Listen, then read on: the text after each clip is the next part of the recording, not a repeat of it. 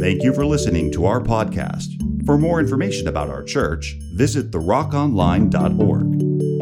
And now a message from the Rock of Gainesville. Good morning. Uh, I heard. I heard. I heard I might need a sword this morning, so I went in there and got it. So don't mess with me today. For the Word of God is living and active, sharper than any two edged sword. Now, when my grandkids come to my office, they are always tempted to go grab this. Baba has to threaten them. It will cut you and it will hurt you unless it's used the right way. Amen? Amen? The word is sharper than this.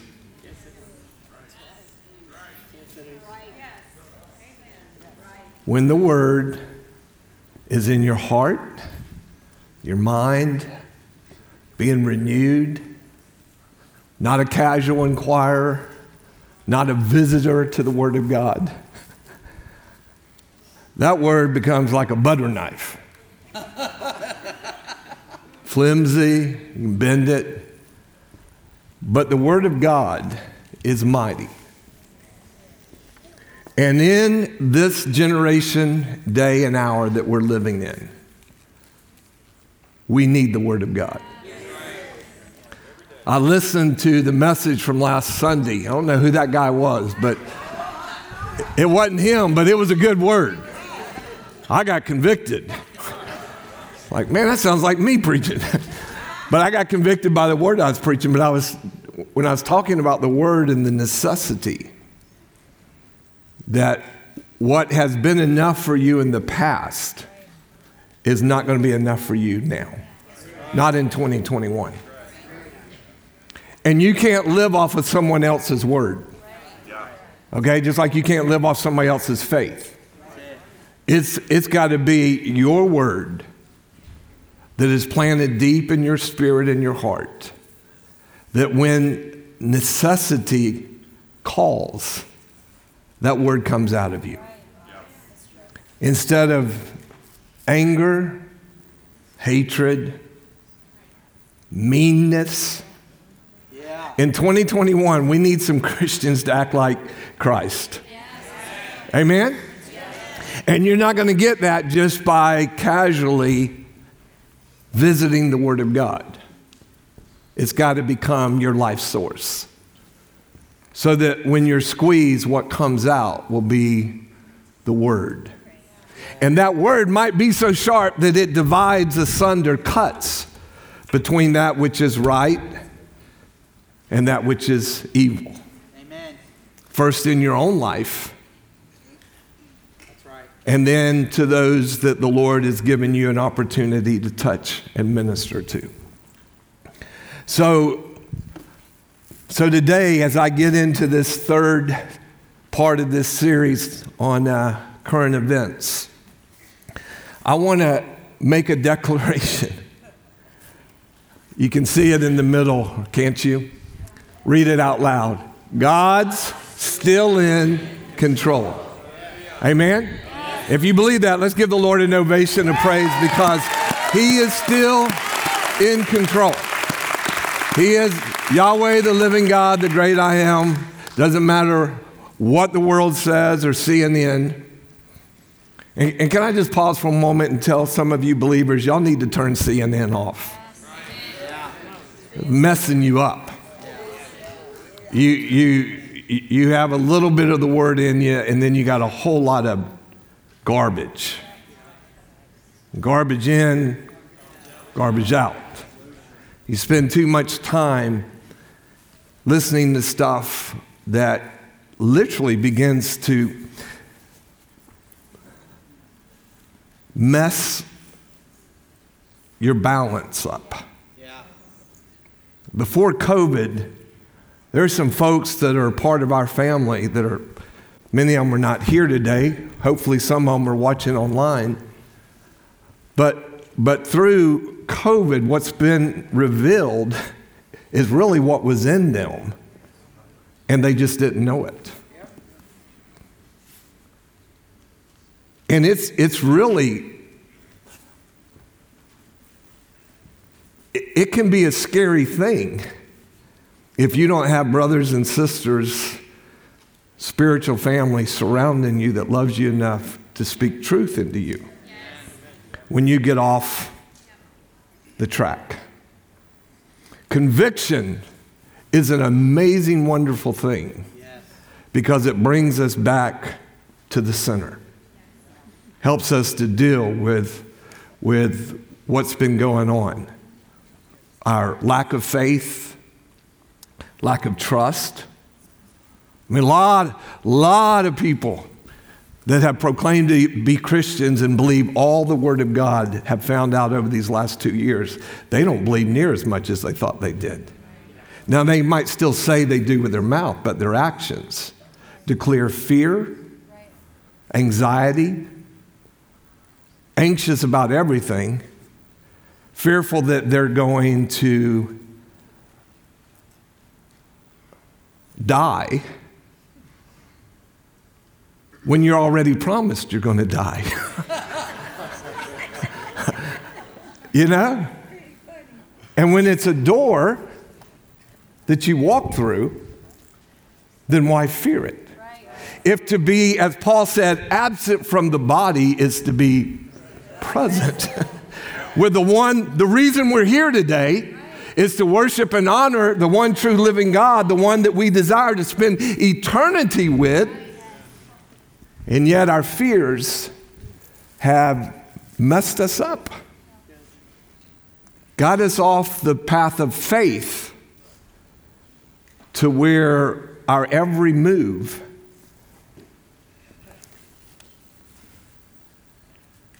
is driven not by the word, not by faith, not by prayer, not by worship, but by fear. And that's a horrible way to live. The promise of God is that we've been given power, a sound mind. Come on, somebody, how many of y'all like a sound mind? Man, you know, when I was in the heat of the, the chemo, when they were pumping more junk in me than I ever thought I could live and survive, Suzanne can tell you, my, my memory at times was, whew, it was just gone. I mean, I'd be right in the middle of a story. That's why I wasn't preaching very much. I'd be right in the middle of a story and couldn't even remember what story I was telling. And I began to go, wow, is this what it's like to lose your mind? And it's a horrible place. Dementia is a curse. Alzheimer's is a curse. It's not a blessing. There's no family that's ever walked through any of that that would say, wow, that was a blessing. You know? Mom didn't know who she was the last five years of her life, but boy, she had her health. there are things the enemy is trying to put on us as a people that we have to learn who we are in Christ Jesus by what authority we as believers have, and that we can stand against all of these things.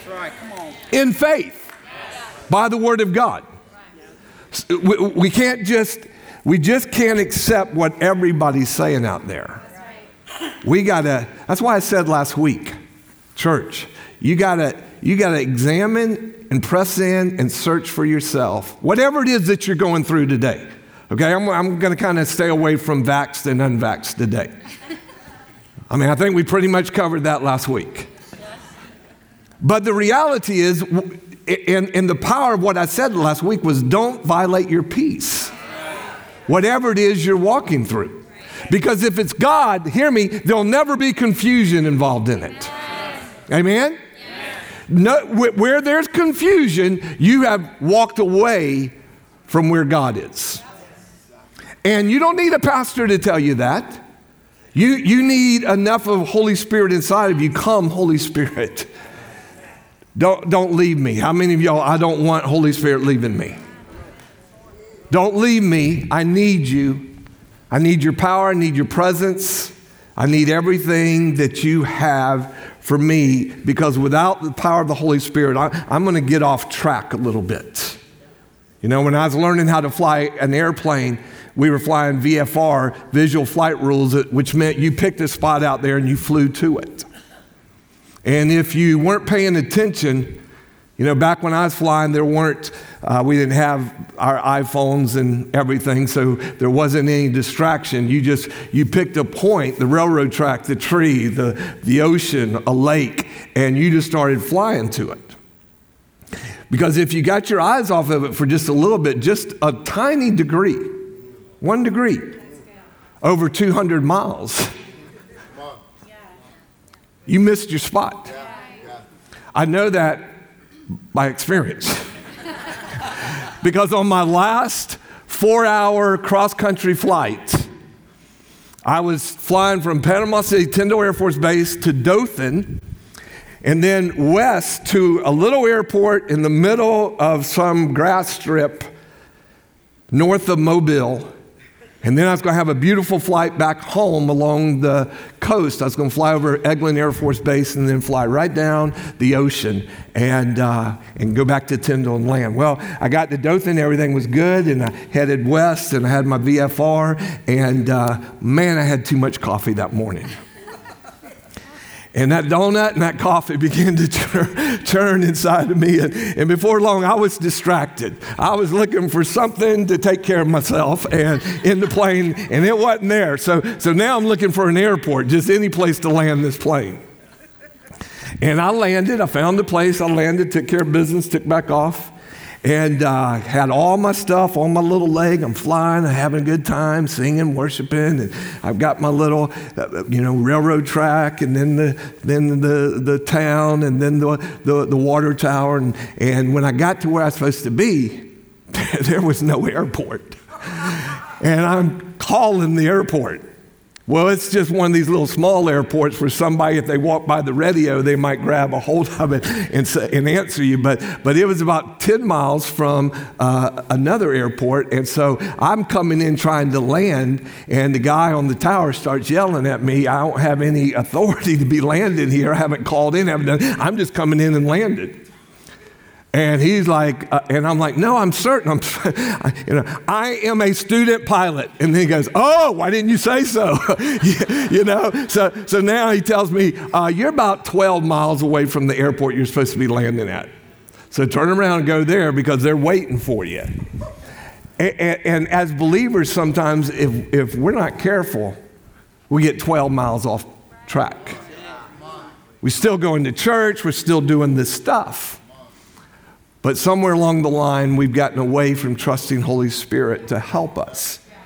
And if we've ever needed it, 2021, right here now, September, we need the power and the presence of the living Christ through the Holy Spirit in our lives, leading us, guiding us, directing us, so that the decisions we're making are yes and amen. We're not violating our peace, and the presence of God is in our every step.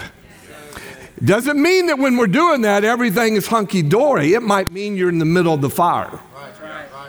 Tomorrow in our community, uh, one of our attorneys is going to be representing 250 plus employees that our city wants to fire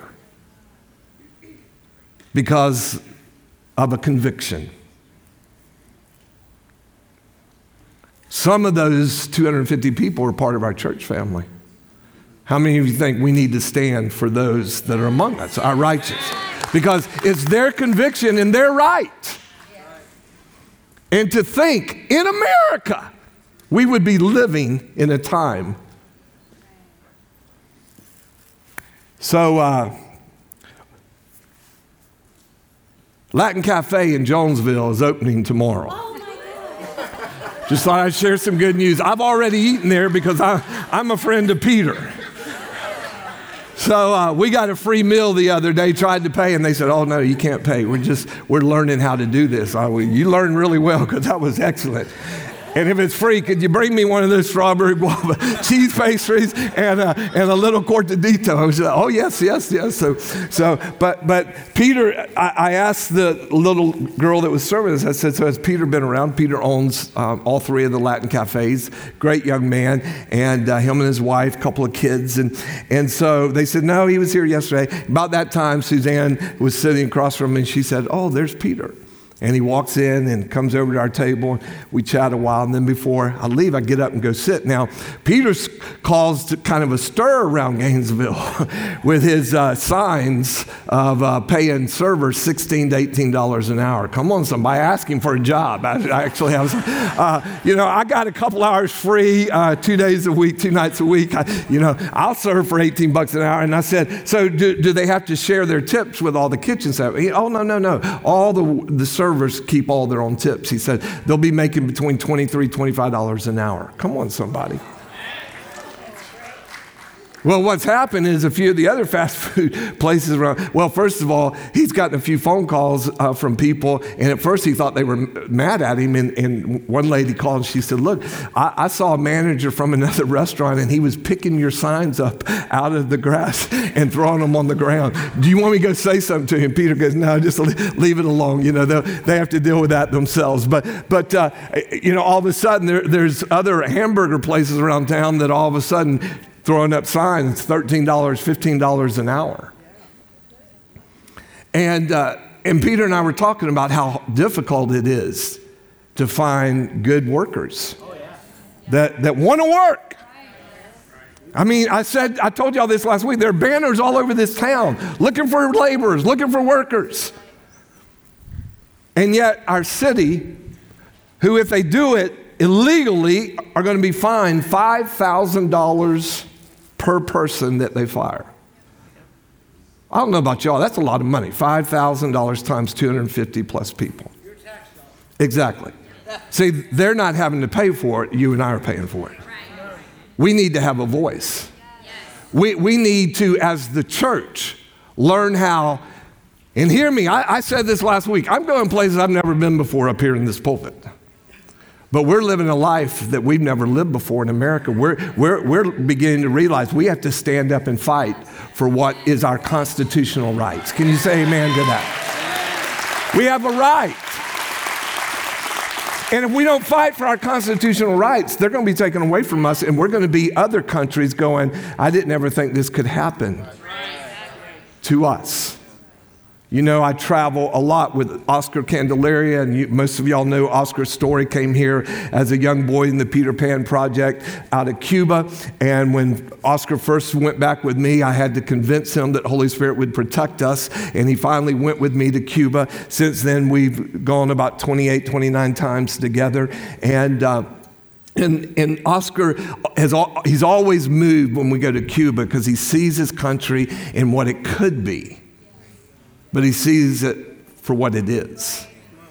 And, and, and, we used to five years ago, 10 years ago, 15 years ago, you, just normal conversation would be, Aren't you glad we live in America? That stuff could never happen here. Socialism's never come into America. Communism's never come into America. Marxism has never come into America. But here we are, September of 2021, and we're battling stuff that a wicked, unjust government is trying to cram down our throats.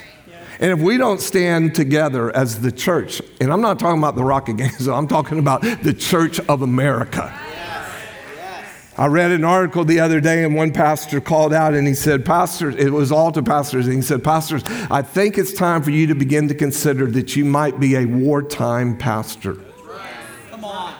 A wartime pastor like, like the pastors that were in Germany and Austria and Norway and countries that never thought that Hitler and the Nazis would come to them.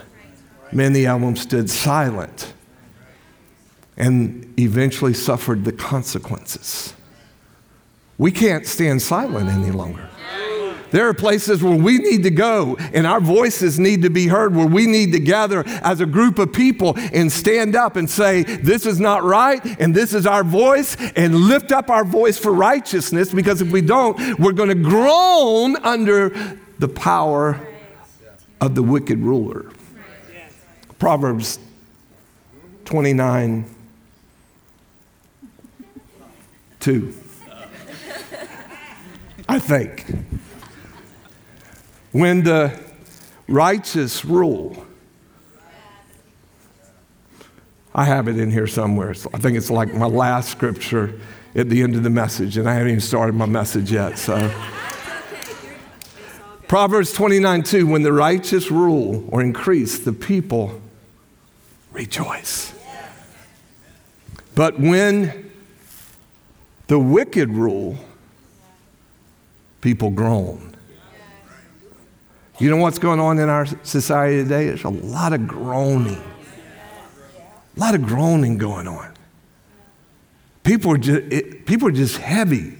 There's a heaviness in our country, heaviness in many churches that don't know how to worship God, don't know how to praise God, don't know how to lift up their hands, don't know how to shout, don't know how to pray. Hear me. We have prayer every Sunday morning here at 945, and I'm talking, I'm not talking to anybody that's new in our house or anybody that's visiting. I'm talking to all of y'all other family that ever, can't never make it to Tuesday morning prayer or Saturday night prayer. And a whole bunch of you come to church about 20 minutes late. Oh, I wasn't going to go there this morning. But the problem was I was back there worshiping God at the back door, and, and I'm watching a stream of cars come in at 10:15, and I'm glad you're here. I'm glad you made it. I don't want to be late to what God has.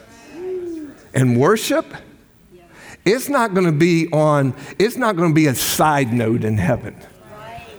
Worship music, shout, the dance, rejoicing. Man, that's not going to be something for just, you know, the super spiritual. That's what we're going to do when we come into the presence of the living God. You're going to fall on your face and begin to worship God.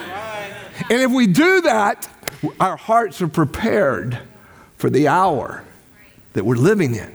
Worship, worship will help you as you prepare for every single day battle that you're about to face.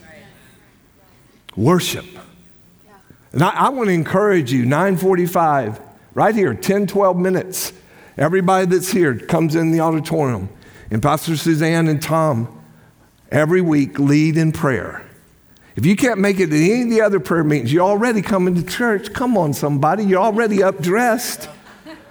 15 minutes early, and you get to participate with the body to pray and invite Holy Spirit. We prepare our hearts to come into the place so ultimately we're ready for the Word of God. Worship's not just something that singers do. Worship is my life. I mean, y'all just thank God y'all came to the rock when you did and not when we first started because I led worship. and it was bad. I mean, it wasn't like bad, man, that's bad, you know, it was like bad. but, but what saved us was I was a worshiper. And I'm still a worshiper. I'm a worshiper. I'm not a singer. I, am not going to stand up and try to sing. Every once in a while I do, but I, wisdom jumps in real quick and I reel it back. Every once in a while I just want to belt out one of Jamie's songs. And in heaven, I might be able to do it. I don't know. But right now, I'm a worshiper. And worship is just a part of my life every day throughout the day. Matter of fact, if I try to enter into prayer and I haven't worshiped, it's like, hello? Are you up there, God? you listening? There's something about worship. It doesn't, it doesn't change God. I got to get to my message. Worship changes you. Worship changes you. If you come to church every Sunday 20 minutes late because you don't like worship, you're not going to like heaven. You're, you're not going to like heaven. Well, but I don't like y'all's worship. Worship is worship. We're not worshiping each other. We're, we're not worshiping the singers or the musicians. We're worshiping God. If you like to do it real quiet, you can close your eyes and do it real quiet. No, y'all's music's messing with me and I, I can't think. Well, it's not a meditation service, it's a worship service. We worship with our mouth, with our song, with our, with our voice, with our heart, with our instruments. We play drums and guitars for those who can.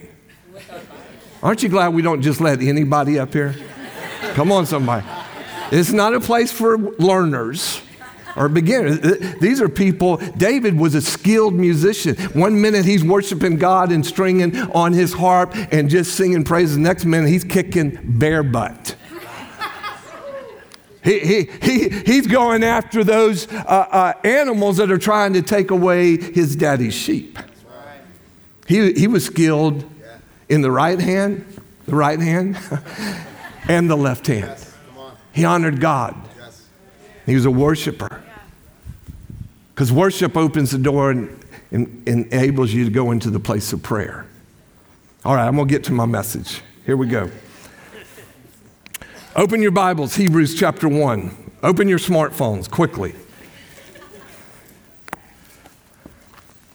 Hey, every once in a while, y'all need to pull out one of these things.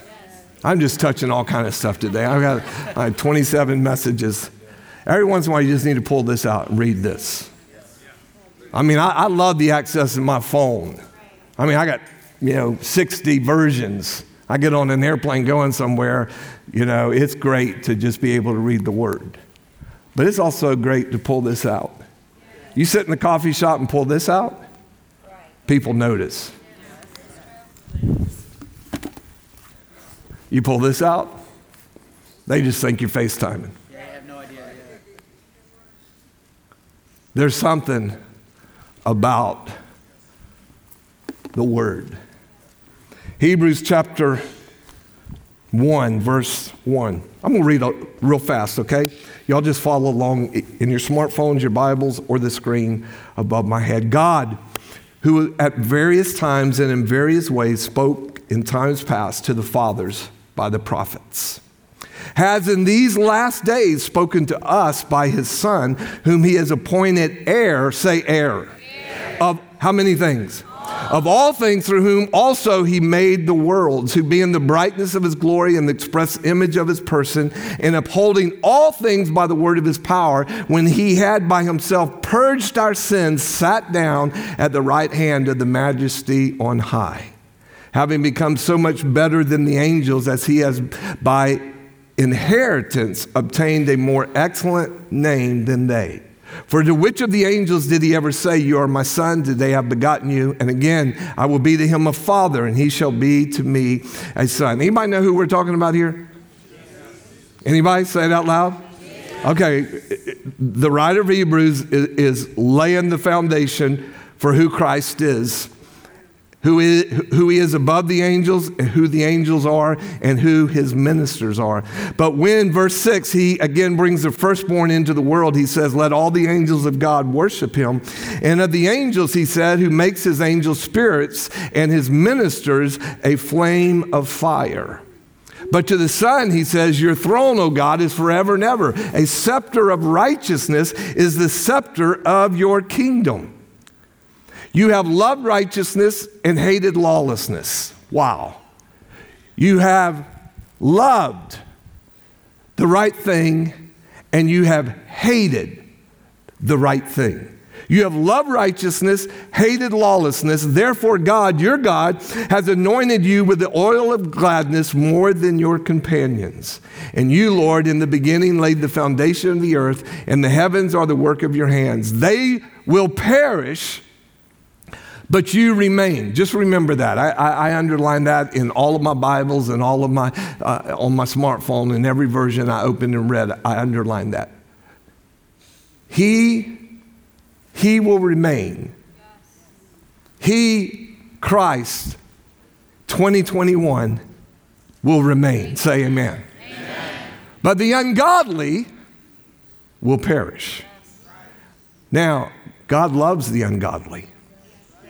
And he's done everything he could do to give them salvation.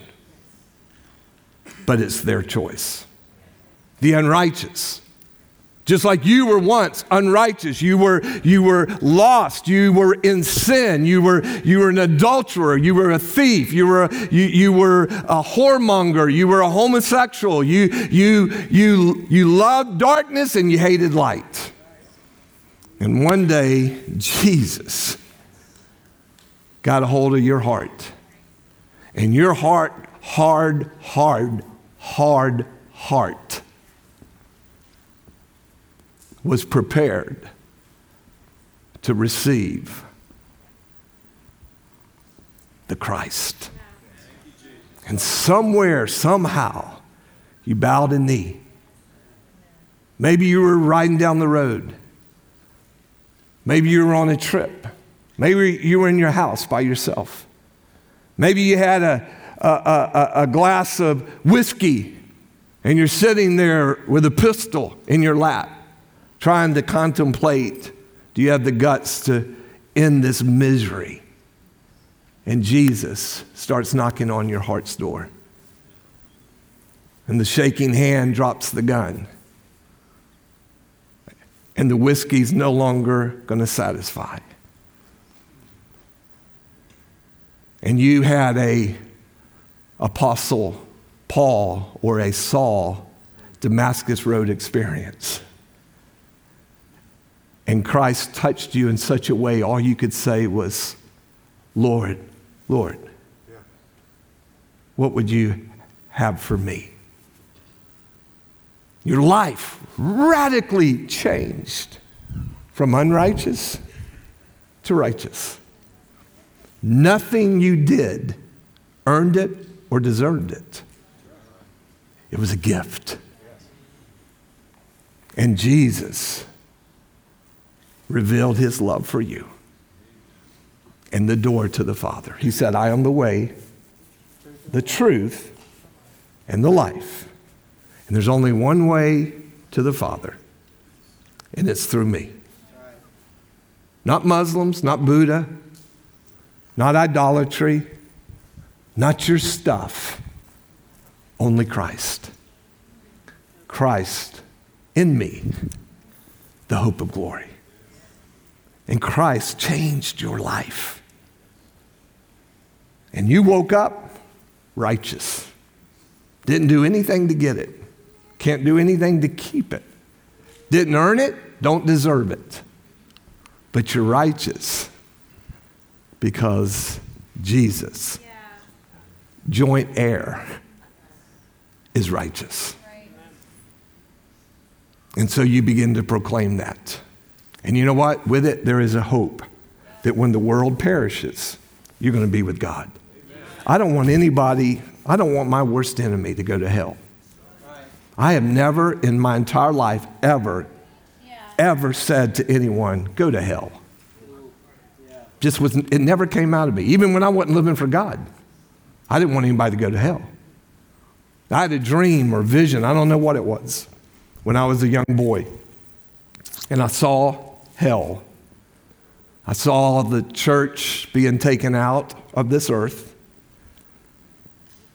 and I saw somebody that I loved standing, reaching towards me.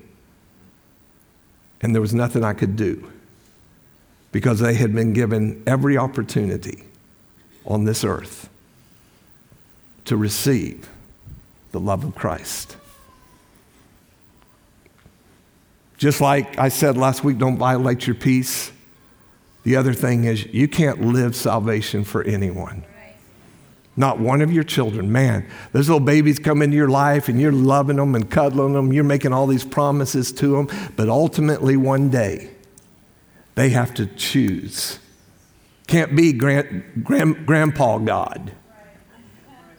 It, it's got to be a revelation that every child, I was eight years old when I, when I knew that I was lost.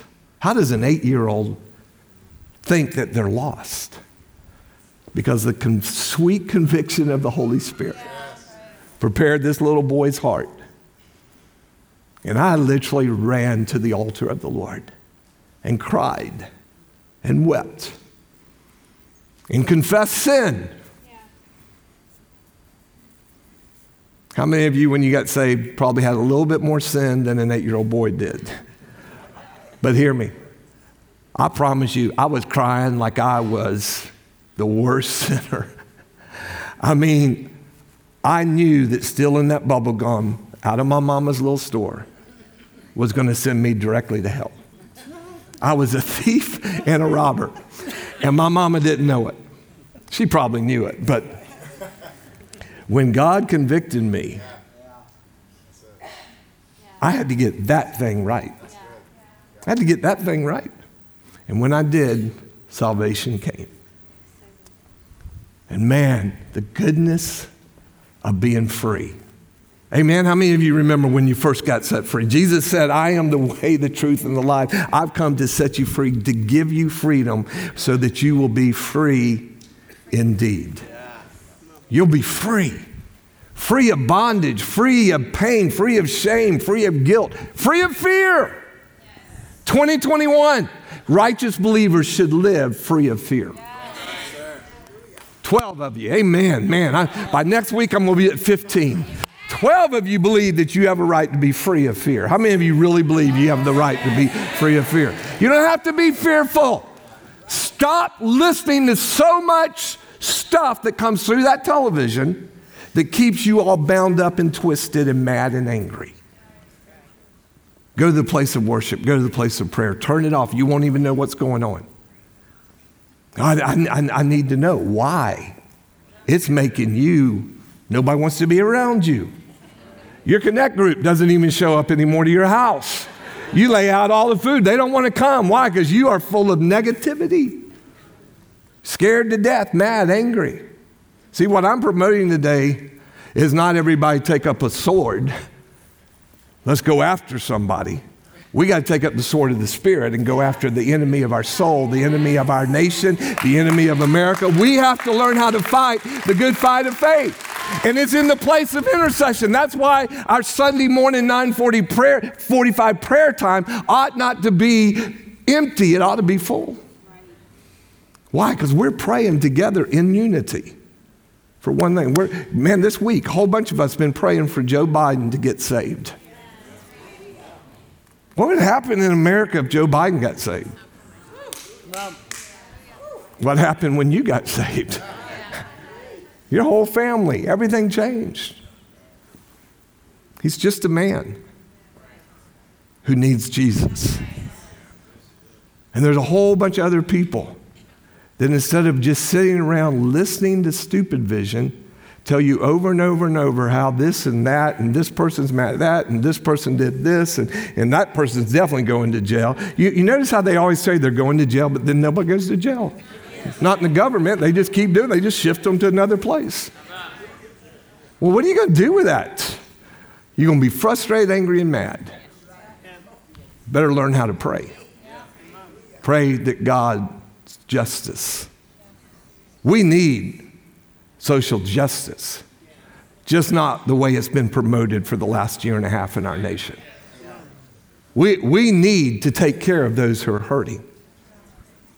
We need to have a sensitive heart to anybody, no matter what color, skin, or nation they're from a young man that graduated from the Rock School just a couple of years ago, got married to a beautiful young lady who also graduated from the Rock School, both brilliant kids.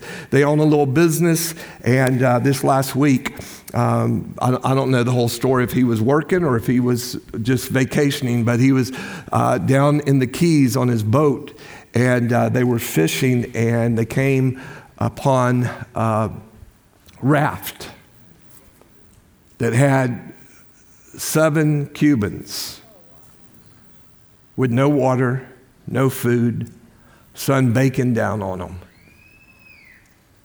Been out floating in the ocean for four or five days, trying to get to America. You notice ain't nobody getting on rafts trying to get to Cuba or to Haiti or to Mexico. They're still trying to get here for freedom.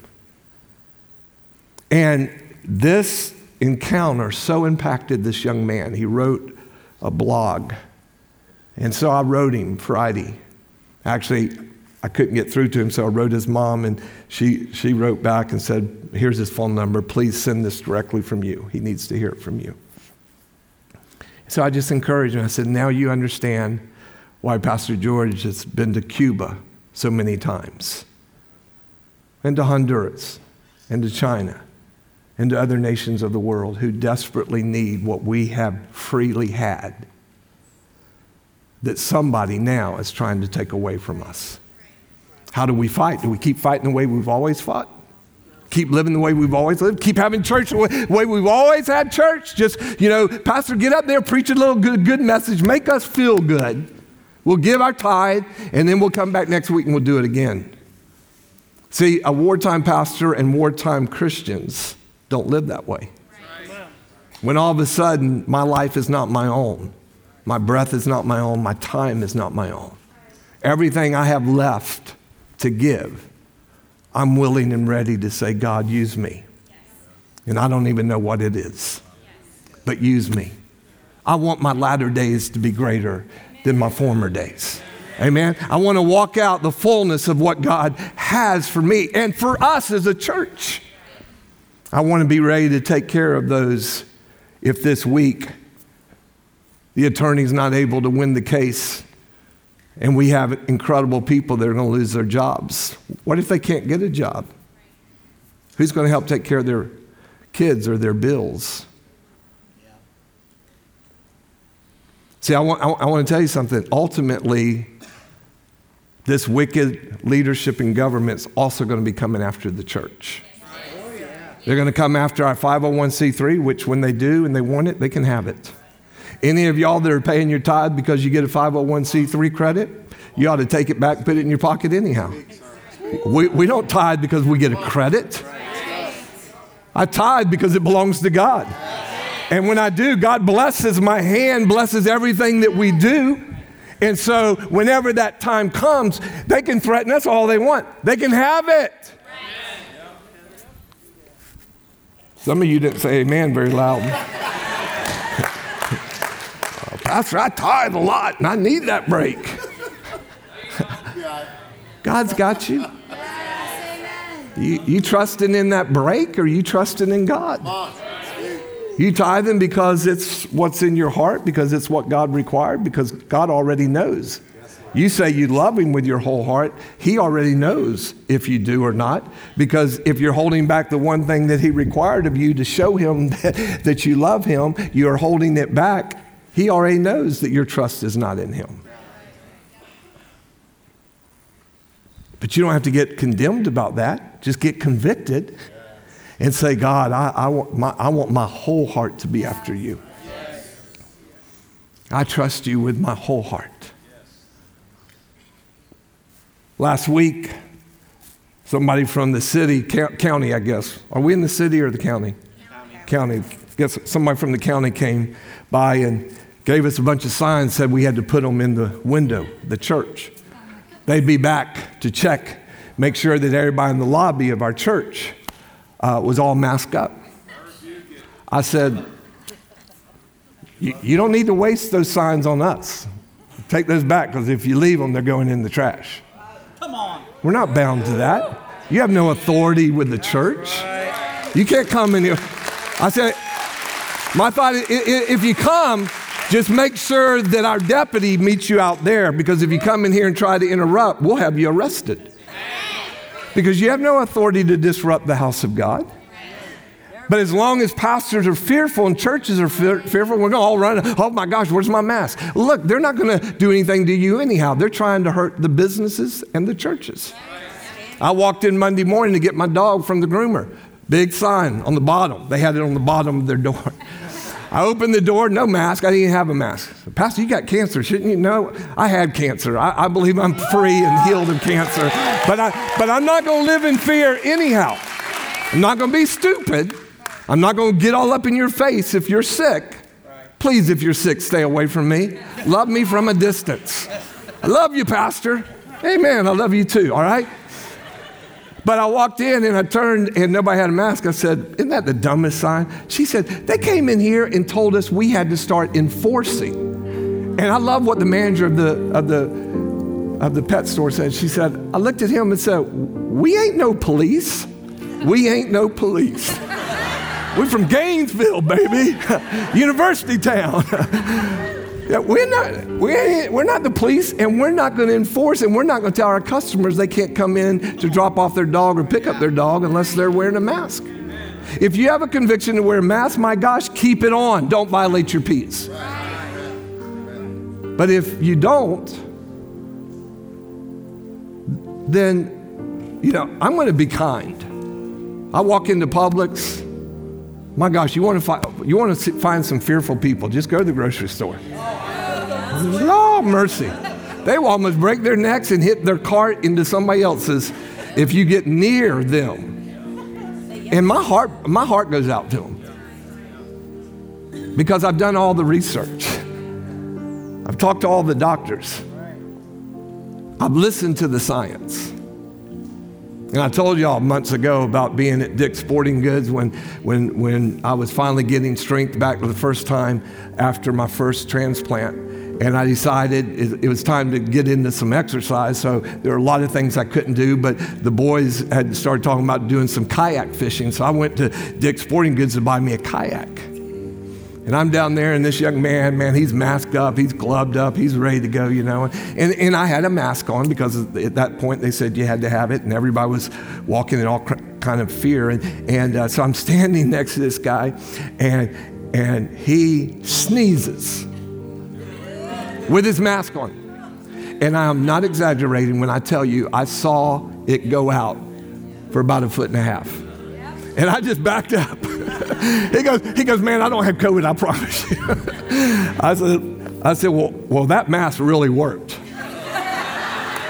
and hear me, it wasn't a cotton mask, it was one of those doctor's surgical masks. And, and that was way out there. I was like, man, just stay away from sick people. Sick people ought to stay home. Amen? Until you're well. Then come back and let's keep on living life and doing business. See, I don't think our nation will ever again, I don't care who is in that leadership, will ever again shut down. I hope we're smarter than that. Yes. Cripple our nation, destroy jobs, and then pay people crazy money to stay home. Well, who's paying for that? We are. We are. So here, here's what I want to encourage you today. I, I know I'm all over the place. I even got to only one my message. But hear me. We have to trust Holy Spirit. Depend upon Holy Spirit. Cry out for Holy Spirit's help. We have to open up the Word of God and say, God, what does this word mean for me today and how do I walk this out? And we have to, I, I got to get to this part, right? I'm going to read you a couple things. We have to, we have to, as the church, love God and we have to love people. Come on, say amen. amen. We have to love God and we have to love people. You might not like them, okay? But you got to love them. Meaning your love's got to over, over, over something. Your like is one thing, but your love, it's got to be sincere. It's got to be real. When I said what I said about those, so many people that are at the grocery store that are in fear, I don't walk around trying to torment people. You know, I speak to everybody. I back away when I see them freaking out a little bit.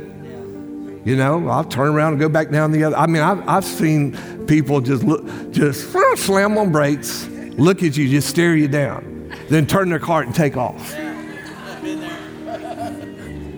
The other day I was in aisle seven, Publix.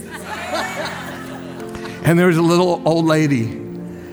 She didn't have no mask. She didn't have nothing. She just buying stuff. And somebody came up and said, Where's your mask? She said, I ain't wearing no damn mask.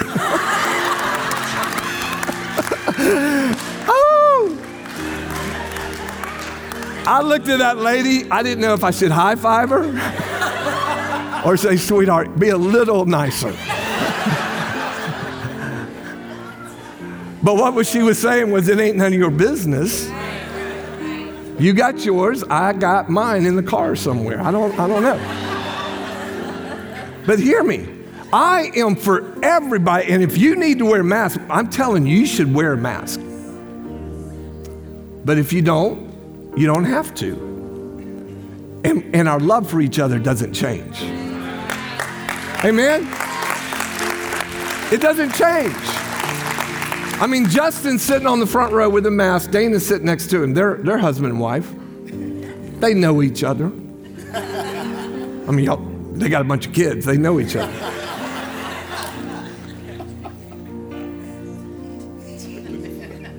Our love, our attitude doesn't change.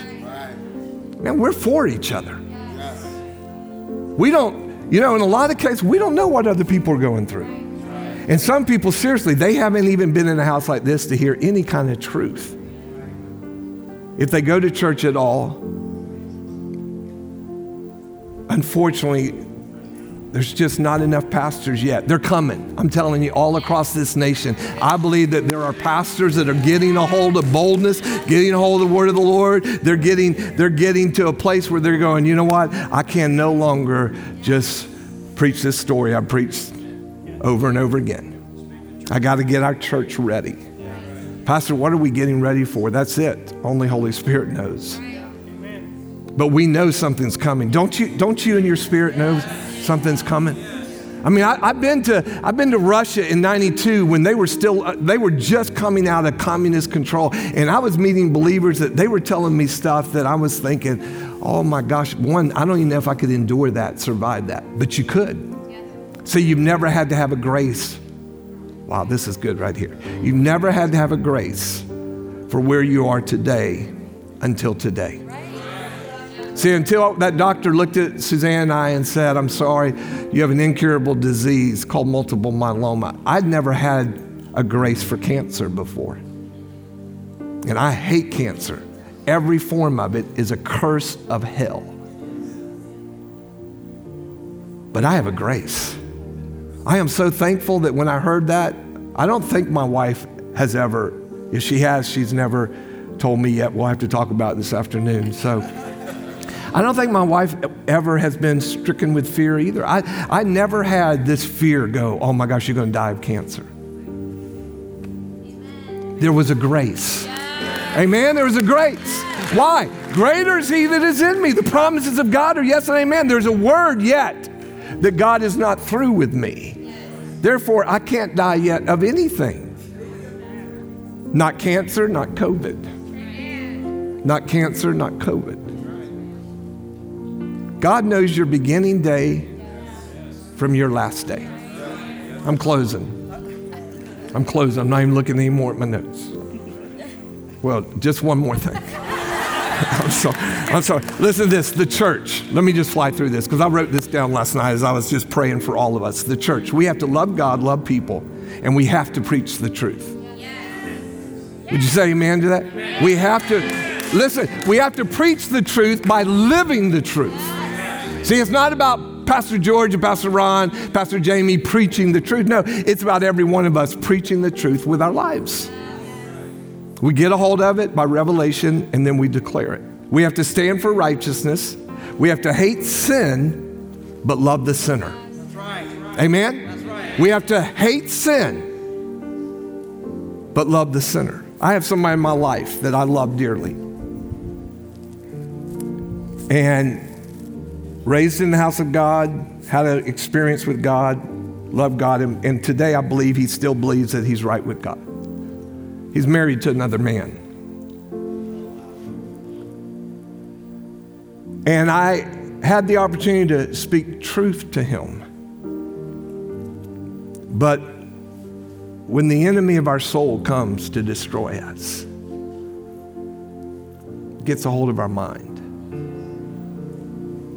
And this young man is convinced that, that God gave him this relationship. And he's tender. And he writes me all the time I'm praying for you that God will heal you of this disease. He's blinded by the lust of the flesh, by deception, that if he doesn't repent of, he will never hear, Well done, thou good and faithful. I want to tell you something. God loves this young man, and I love him. I can't be around him and his, I don't even know what you call it, partner, husband, wife. And I'm not trying to be cruel, but light and darkness. But it doesn't change the way we love them, pray for them, believe for them. I'm believing that one day he's going to come alive with the light of the gospel of Jesus Christ and know that what he is doing is wrong and repent. And if that time comes, questions would be well, but, but, but he's married. Uh, divorce is wrong. Not in God's eyes, he's not married. In the United States of America, this is where we are. He's legally married. I didn't grow up with that. Our kids, they're like, what? What did he say, mom? Sorry about that, parents. You got to go home and talk to your kids now. But you got to be talking to them anyhow. We got to get our children ready for what's coming in our nation. And we can't be blinded any longer, head in the sand. We got to wake up and realize we got to hate sin, but love the sinner. We got to serve those who are hurting. We need to remember the poor and treat them with dignity. We got to stand up for justice for all people because God loves all people, all his children. We have to stand against unrighteous rule and be ready to suffer for the sake of the gospel. We have to stand in unity for all things kingdom. We have to fight for the rights of the unborn. We got to raise our voice. And let me just say one more time for clarity's sake if you're a part of this house, you're part of this family, you love God, but somehow you thought it was okay to vote for a man and a party that supports the murder of unborn babies, hear me as your pastor, you better repent to God. It's not too late to repent. It's not too late to say, God, I don't know how I thought this was okay. Because you got mad at the former president's tweets. That man stood for the unborn. And you can't, you're going to stand before God one day and give an account. I want to tell you, you don't want to be on that side that supported and believed that it's okay to murder babies. Because it's not okay for any reason ever to kill our, our children. It's never.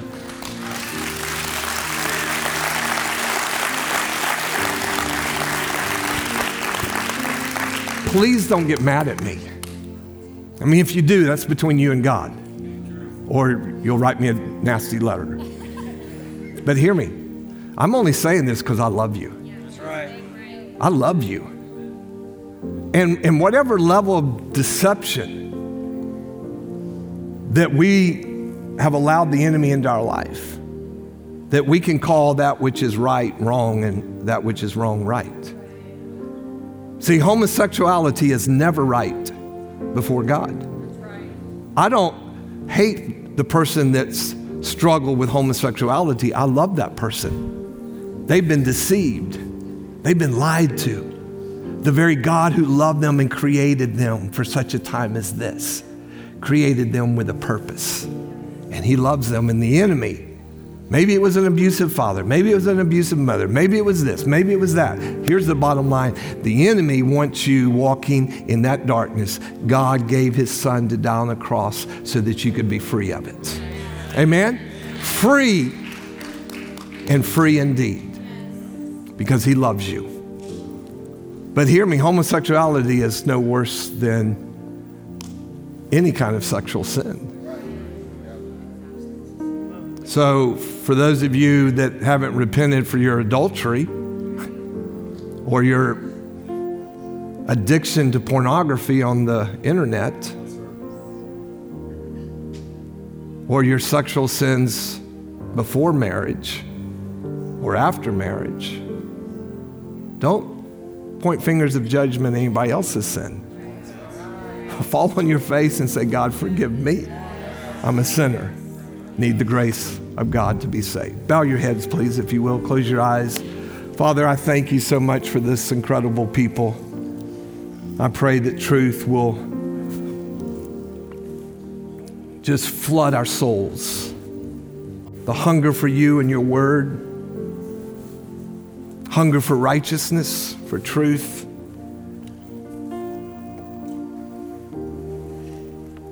Will fill us that we will walk out these days in peace and in joy.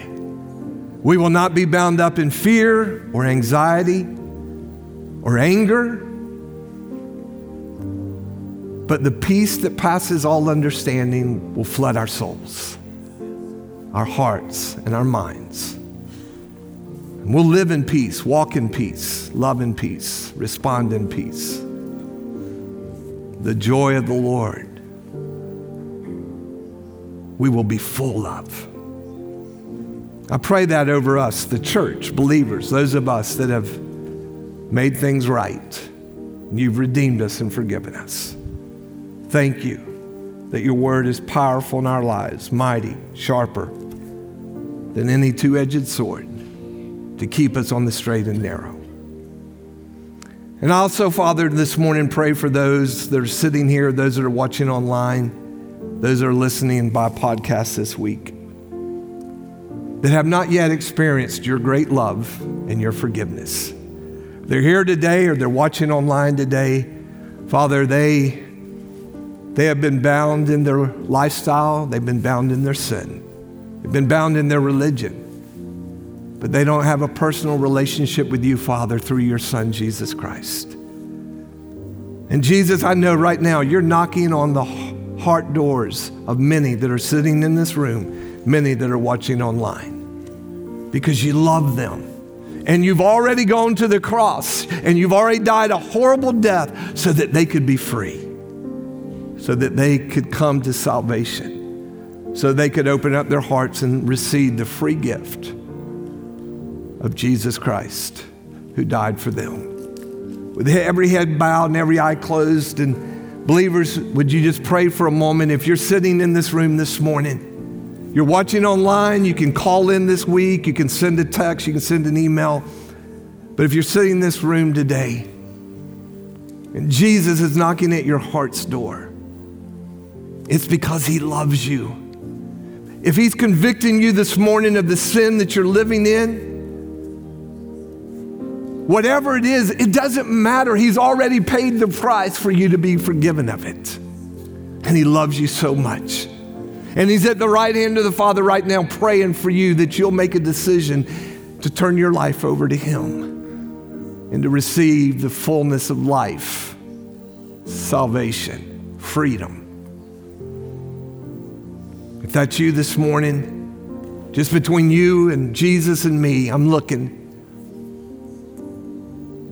Would you allow me to pray for you and lead you in a prayer this morning? If that's you, right where you're sitting, would you just lift up your hands and say, Pastor, today I want to make things right with God? Let me see your hand. Hold it up, and high, right now. Cross this. Yes, yes, yes, yes. God bless you. Yes, God bless you. Yes, God bless you. You can put it down once I've seen it. Yes, thank you. God bless you. Anyone else? You're ready to, yes, sir. God bless you, young man. Yes, dear. God bless you.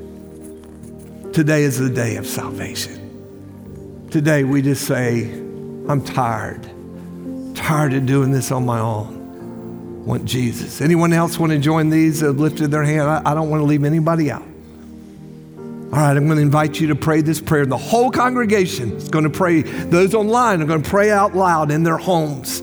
Pray this prayer. We're going to invite Jesus in. Your life is going to be forever radically changed. Today, will be the day of salvation, marked forever throughout eternity as the day when you surrendered to Jesus Christ. Pray this prayer with us out loud. Father God, in the name of your Son, Jesus, I come before you, a sinner that needs salvation. I need a Savior. I can't save myself, and I'm tired of trying. Today, I acknowledge that I need Jesus. Jesus, thank you for going to the cross and dying for me. Forgive me of all of my sin, everything that I've done, all of my rejection of you, all of me trying to do it all. Today, I surrender and I receive you, Jesus, to be Lord and Savior of my life. Today, I'm choosing not only for this day, but for all the days of my life that I'm walking with you, your child. So thank you for loving me. Thank you for forgiving me. I invite your Holy Spirit to come into my life now and to help me to walk this out. I pray this in Jesus' name. Amen. Come on, let's give the Lord an ovation of praise for his goodness and all of that. Love you guys so much. God bless you. Thank you for listening to our podcast. For more information about our church, visit therockonline.org.